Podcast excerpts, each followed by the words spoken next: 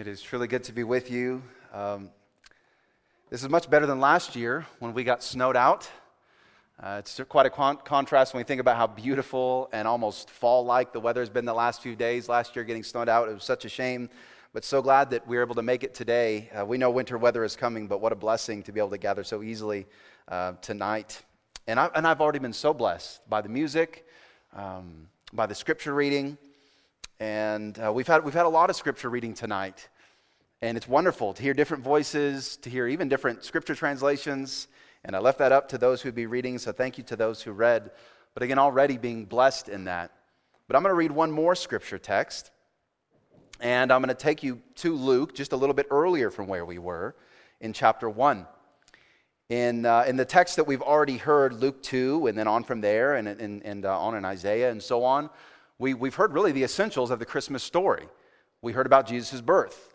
We heard about the manger and all that happens there. We heard about that which had been foretold before his birth and that which was fulfilled in what we think of as the Christmas story. We heard about ultimately his life going back to Nazareth and the beginning of his, what would eventually be his ministry there in Galilee. But I want to take you back just a little bit before that to Luke chapter 1, beginning in verse 26. And I'll read the text from the English Standard Version tonight. In the sixth month, the angel Gabriel was sent from God to a city of Galilee named Nazareth, to a virgin betrothed to a man whose name was Joseph of the house of David. And the virgin's name was Mary. And he came to her and said, Greetings, O favored one, the Lord is with you.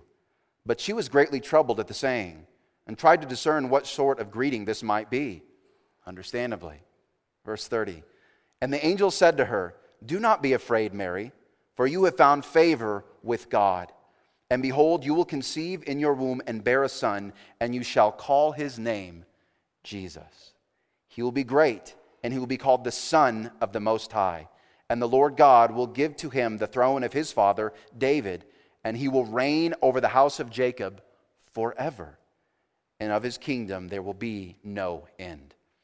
And Mary said to the angel, How will these things be? Since I'm a virgin, since I've never known a man.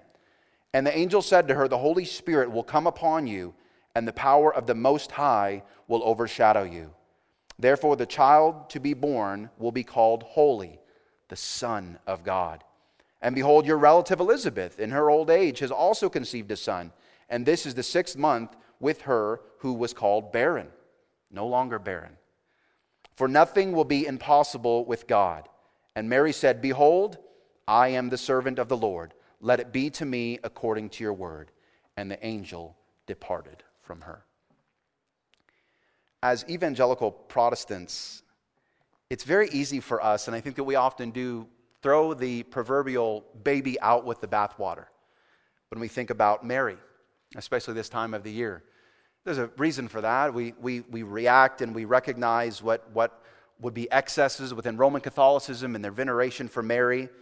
And yet, we can't tell the Christmas story without speaking a whole lot about Mary. And in the way that the text is going to speak to her, and as we reflect on this just briefly tonight, having already heard again the other essentials of the story, there is so much that we can admire, that we can learn from Mary in this, this account here. It begins with an angel named Gabriel and there are very few angels that are named in the Bible. This is one of them Gabriel.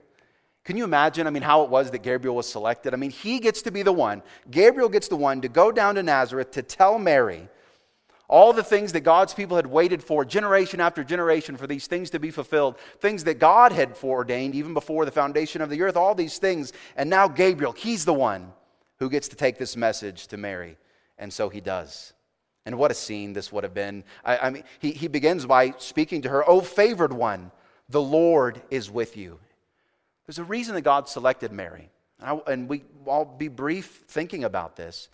But there's a reason that God selects her. And again, the, the, the incredible things that we can see in her faith and her belief, even as she asks some, some understandable questions. But especially as we get down to that very last verse in 38, the incredible example that she is to us, us as, a, as a woman of faith. O favored one, the Lord is with you, he says. It says, but she was greatly troubled, understandably. It's things like this that lets us know that this is a true historical account. If an angel shows up and nobody's impressed or surprised, that's a fairy tale. Okay? If angels show up, everybody is going to be, oh my goodness, that's pretty interesting. You know, if, if, if a human being shows up unannounced, that's a little disturbing, but an angel? And so the angel shows up and she's shocked. What is this? And he says, Don't worry. Don't fear, Mary. He puts her at ease in that way. But what he is about to tell her, totally unexpected to her. We know it, we've heard the story a thousand times. But to Mary, must have been taken off guard, and that's an understatement. He says, What is about to happen to you is centuries in the making. Behold, he says, you will conceive in your womb and bear a son, and you will call his name Jesus. It's from the Hebrew name Joshua, from the Old Testament, the one who would take God's people into victory, into deliverance. You will call the baby's name Jesus. He will be great, and he will be the, the Son of the Most High. And again, we hear that so often. We know that Jesus is the eternal Son of God. And yet the angel says it two times here. In verse 32, he will be the Son of the Most High. And then down in verse 35, he will be the Son of God. When we often think about miracles, if I were to ask, what, what do you think are the greatest miracles in the Bible? We, we might think about the, the parting of the Red Sea. We might think about the feeding of the 5,000, something like that, maybe the raising of the dead. All bona fide, very important, and astounding miracles to be sure. But the eternal Son of God, born inside of this, this virgin's womb? How can that be? How could it be that the eternal God would become man? And not just man, not even a, a full grown man, but a baby that can't talk, that has an umbilical cord, that's dependent on his mom for food and oxygen. It's remarkable. The miracle of all miracles here. And the Lord God will give to him the throne of David. And so here's our Old Testament background here. Those things that were promised to David all the way back in 2 Samuel chapter 7, that there would always be someone on David's throne. And yet his throne remains empty at this time in Israel. There is nobody on David's throne. And yet, what we find with God is that over and over again, God's fulfillment of his promises exceeds our expectation. Not just an earthly king, not just a king who's going to live 70, 80, 90 years at best. There will be someone on this throne forever. Look at, well, you don't have your text with you. I, am used to saying that on Sundays. It's dark in here, even if you have one. But he says, And he will reign, in verse 33, over the house of Jacob forever, and to his kingdom there will be no end. God's kingdom will never end, won't fade. It is, will never be in risk of being conquered to his kingdom there will be no end. So Mary hears all these things. She hasn't responded yet back to the angel at this point. And she says to him, How will this be? I'm a virgin. You know that, right? I, am not married. I've never been with a man. So it's, it's interesting. Again, this doesn't show a lack of faith, it shows that she's trying to understand.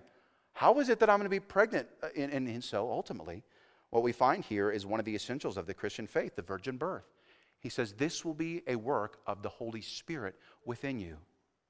This was not merely conception, the way that others have been, every other child in history has been conceived, but rather, this is through the work of the Holy Spirit. He will come upon you, and the Most High will overshadow you. And this child that will be born will be called Holy, the Son of God. And she takes it and nods her head, okay. And he says, sort of, by the way, Mary, I know that you feel like, like this could, you could be the only one that, that sort of these, these things are going on in a special way, and it is certainly unique. There's no one else that is doing exactly and experiencing here what we see with Mary. It is unique. And yet he says that there is somebody who's kind of going through something similar. He says, Your cousin Elizabeth. Remember the one who is barren? Interesting here. The one who's never been with a man, the virgin, she's going to get pregnant. And the one who was way past bearing age, who's never been able to have children, by the way, she's pregnant too. She's a little further along than you, Mary. And so her cousin, uh, ultimately, and that what his son, her son, would be John the Baptist, the one who would pave the way, declaring the coming of the Messiah, declaring that Jesus is the, the Lamb of God who would take away the sins of the world. All of this coming together for God's remarkable plan. Oh, and it is good, so much better than they could have ever anticipated. For nothing will be impossible with God. Remember that. Nothing will be impossible with God. That's a crucial part of the Christmas story. And then Mary's response, full of faith. She says, Behold, I'm the Lord's servant. Let it be to me as you say. Everything that you've said, angel, I don't know how it'll all work. I don't understand all the details. It seems to be above and beyond me. I am a poor peasant girl from Nazareth. No one knew who Mary was. She was not a woman of privilege. She was not a woman who had anything going for her in terms of the, what the world would have looked at. And yet God chose her. And she says, Let it be as you have said. Remarkable story. And the angel departs. As we think about the Christmas story, we should think about Mary, the example that she sets for us but more than that, at the end of the day, the Christmas story is not about Mary. In the, in the end, it's not about shepherds and wise men. It's not about all these things as much as, as those things are part of the story. In the end, it's about that child, that child who would come as the Savior of the world to take away our sins, to restore what had been lost, all the way back since Genesis chapter 3. And so, as we go through this season, this is such a wonderful way for us to kick off the Christmas season tonight. Now, again, I've already been so blessed, and I look forward to more. But uh, let us be mindful of this that our Savior has come and He's coming again.